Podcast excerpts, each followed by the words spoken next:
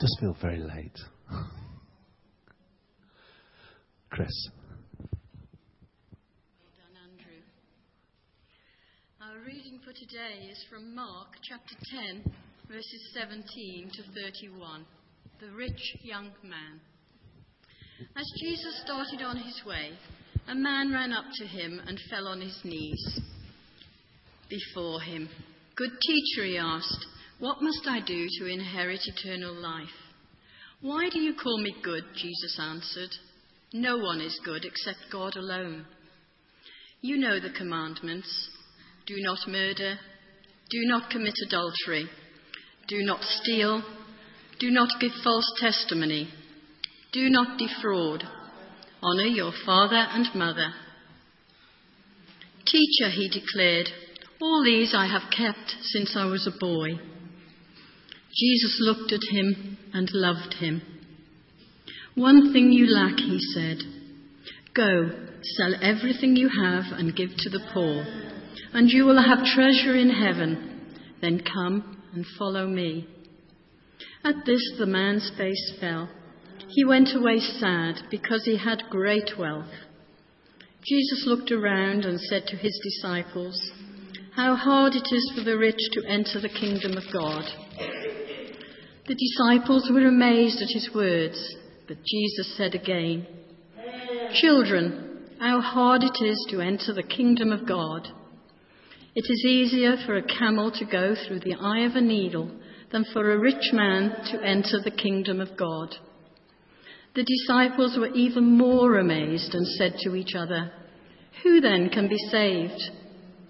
Jesus looked at them and said, With man this is impossible, but not with God. All things are possible with God. Peter said to him, We have left everything to follow you. I tell you the truth, Jesus said. No one who has left home, or brothers, or sisters, or mother, or father, or children, or fields for me and the gospel will fail to receive a hundred times as much.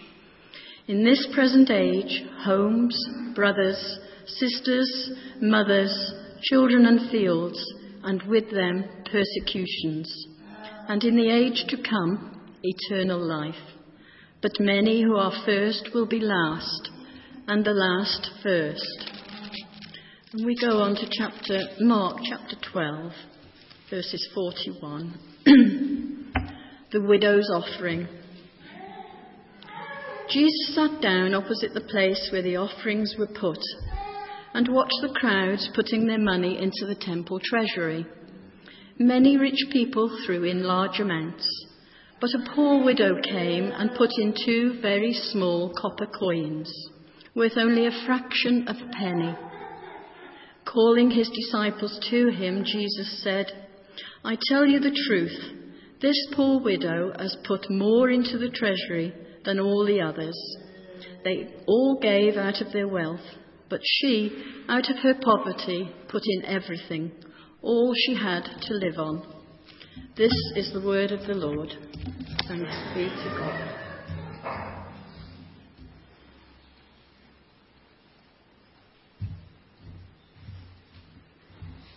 Good morning, everyone. This looks very un Anglican, I must say. I assure you I didn't put uh, Andrew up to that. In the past, I've often preached to four people, each one carefully sitting behind a pillar.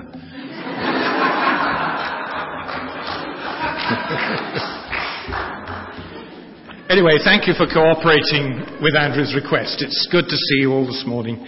And let's pray. Father, we ask that you will teach us from your word how we may love and serve you with all our heart for Christ's sake. Amen. What a rich cast of characters uh, meet Jesus in the Gospels. This morning we've just heard about two who are more or less the exact opposite of each other. On the one hand, there was this uh, rich man. And Matthew's Gospel tells us that he was young as well. And uh, Luke adds that he was a ruler. Even at his young age, he was already a leader and a respected person in the community. He's got everything in front of him, his fortune already made, and he's got bright prospects for the rest of his life. And then on the other hand, we heard about this poor widow, probably elderly, with no prospects, struggling on a pittance. And both these people were faced with a test of their generosity.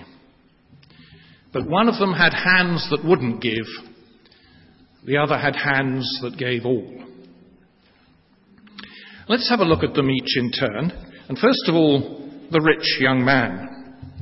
Now, he was asking the right questions. He came to Jesus and said, What must I do to inherit eternal life? He wasn't just focused on this life and what he could get out of it, the opportunities his riches gave him to spend his time in pleasure and in self seeking materialism. How many people who get their hands on wealth at a young age actually are prepared to ask those questions? How many of them have this much sense? Think of some of our Premier League footballers. How easy it is for money to go to their heads, even if the ball doesn't at crucial moments in World Cup matches. But for this man, failure was not in his makeup. He's determined to do well in life and to live a life which will be commended. He's got a clear conscience. As far as he's concerned, he's kept the commandments to his own satisfaction. But he doesn't want to miss out on anything. In Matthew's Gospel, we read that he actually asked Jesus the question, What do I still lack? Is there more than this? His sincerity is underlined by the fact that he falls on his knees before Jesus. And Jesus, we read, loves him because of his eager quest to discover the truth. And so Jesus tells him, yes, there is indeed one thing he still lacks. He must give away everything he has to the poor in order to have treasure in heaven, and then come and follow him as one of his disciples. Well, when we read those words, we have to ask ourselves what's going on here? Is Jesus saying something we've got to apply to ourselves as well? Should all of us be giving our money and possessions away and embracing what some people have called holy poverty? Is Jesus actually going beyond the Ten Commandments and setting the bar even higher? If so, not many seem to have made it into heaven. In Matthew's Gospel, we read that Jesus says to the man, If you want to be perfect, if you want to be perfect, sell your possessions. And some notable Christians down the ages who've heard those words, it's gone directly into their hearts and they've literally responded by giving away all their wealth. Notably, people like St. Anthony and St. Francis.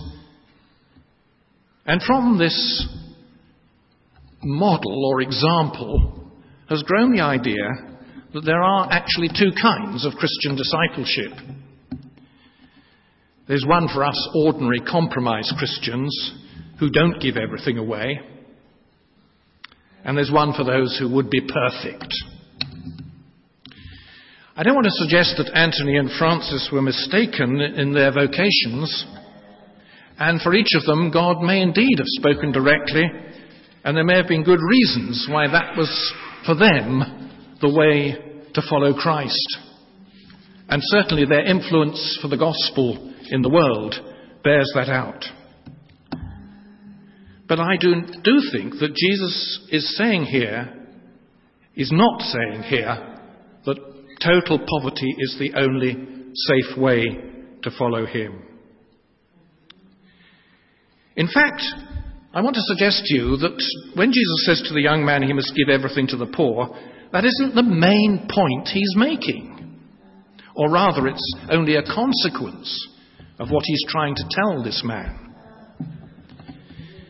If indeed our supreme mission is solely to relieve poverty, then this rich young man might have done a lot better, instead of giving everything away, to pursue his business career and regularly give away a percentage of his earnings. And then by the end of his life, he might actually have given away more than the capital he had at the outset. No, I think we've got to look more carefully at the conversation that Jesus has with this man to understand why he says those words to him. He says to the man, Keep the commandments if you want to inherit eternal life. And he spells them out. Do not murder, do not commit adultery, do not steal, do not give false testimony, do not defraud, and honour your father and mother. Now, as you listen to those words, I wonder if it struck you. It stands out a mile, doesn't it, really? That Jesus is only quoting the second table of the law our duty to our neighbour. And actually, to reinforce the point in Matthew's Gospel, he ends up by saying, Love your neighbour as yourself. That's the summary, isn't it, of, of our duty to our neighbour. Jesus has only tested this man on his love for his neighbour. He hasn't even begun on his love for God. And that, I believe, is what the challenge here is really all about. I said that in Matthew's Gospel, Jesus says to the young man, If you want to be perfect. And that's an echo of something earlier in Matthew's Gospel in the Sermon on the Mount in chapter 5, where Jesus points out that keeping the commandments isn't just a matter of outward observance. For example, he says, The command, do not murder, is broken by anyone who nurtures hatred of someone else in their heart. Equally, he says, to look on somebody lustfully is equivalent to committing adultery. And then he winds up the whole of that bit of the sermon by saying in verse 48, Be therefore perfect as your heavenly Father is perfect. He's shown us that the commandments, far from being something we can say we've kept, are actually impossible. It's a counsel truly of perfection. We've got to be as good as God? Impossible. To be perfect as our Heavenly Father is perfect? Way beyond fallow, uh, fallible human beings. And that word used here for perfect literally means complete. And so, so to this man who wants everything, who asks, What do I still lack? Jesus says, You've not even started. To be complete, you've got to give away everything. Because that is how your perfectly complete Father in heaven behaves. He is the generous giver of all things, all we have. And our fulfillment lies in offering it back to Him to direct us in how we use it. You see, this young man had an add on approach to God. He wanted to know what extra he needed to add to his life to make it perfect. Jesus said, instead, empty everything else out. But he couldn't do it. Because indeed, yes, to be as good as God is impossible. Especially as Jesus pointed out for those who have great possessions. The more they have, the more they tend to cling on to it. It's an ensnaring and insidious thing. Jesus goes on to tell his disciples, to their amazement, how difficult it is for rich people to enter the kingdom of God. They simply don't live with the generous, self giving lifestyle that is true of God Himself. And he gives them this humorous illustration of a camel struggling to get through the eye of a needle. And of course, the more luggage is piled on the back of the camel, the more absurd the attempt. The disciples can't understand this because they've been taught that riches are a sign of God's blessing. Jesus doesn't condemn the possession of riches. He says the rich are actually to be pitied for the burdens they carry which prevent them entering the kingdom of God. With man this is impossible, he says, but not with God. All things are possible with God. And so that's where we start. Everything depends upon the grace of God filling us with love for Himself. As we come in confession and penitence to realize our own inabilities, our own inadequacies, not bouncing up with the confidence of one who says, I've kept all the commandments, what do I still lack? Only with His infinite perfection filling us can we be complete. As St. Augustine famously expressed it, He's made us for Himself, and our hearts are restless until they find their rest in Him. That was what was making this man restless. He was conscious there was still something missing, despite all he'd been given. But sadly, he wasn't prepared to make that step of emptying himself for God to fill him. Is there such love for God in our hearts that all we have is available to Him to be used for His glory and His kingdom? Let's have a look now at the poor widow. Here was someone who did give everything. Note that she gave it to the temple, not to the poor. She was one of the poor herself. Out of love for God, she made a gift for the worship and sacrifices of the temple to be offered to God. Is it true that the poor are better able to give up everything than the rich? Well, those who've travelled to countries which are far poorer than we are in the world often find there a much greater spirit of generosity and sharing amongst those who have very little. And did Jesus mean that this woman had literally put everything she had into the collection box? Or was it just everything she had in her purse at that moment? Many people are used to making do with very little in this life. And they have times when they run out of cash completely. But they still manage to eke out a living. For example, there are wives and mothers who keep a home together even when the husband regularly wastes his wages on drink or gambling. But it's not about economical housekeeping with this widow. It's about an opportunity for love of God to be shown in her offering. This poor woman, with no husband to support her, gives without limit in response to the God who has given without limit to her. The only way to respond to God's grace, the one who can do the impossible in our lives, is to offer everything to Him. What He's entrusted to us in faithful stewardship for His glory and His kingdom. I remember an occasion once when our children were youngsters and I asked if anyone had a pencil I could borrow. There was a stupendous rush of feet as all three of them sped to their rooms, and a few seconds later, I beheld three hands thrust out towards me, each with offering of a pencil. Nothing very much, perhaps, only a mite, and I only wanted to borrow it. But I was deeply touched by their eagerness to be able to give me something I needed, something which could be of use. It seemed to me that there is, is the kind of spirit of longing to serve, longing to be of use, longing to give to God, which is what we are called to show as our witness for Christ in the world day by day.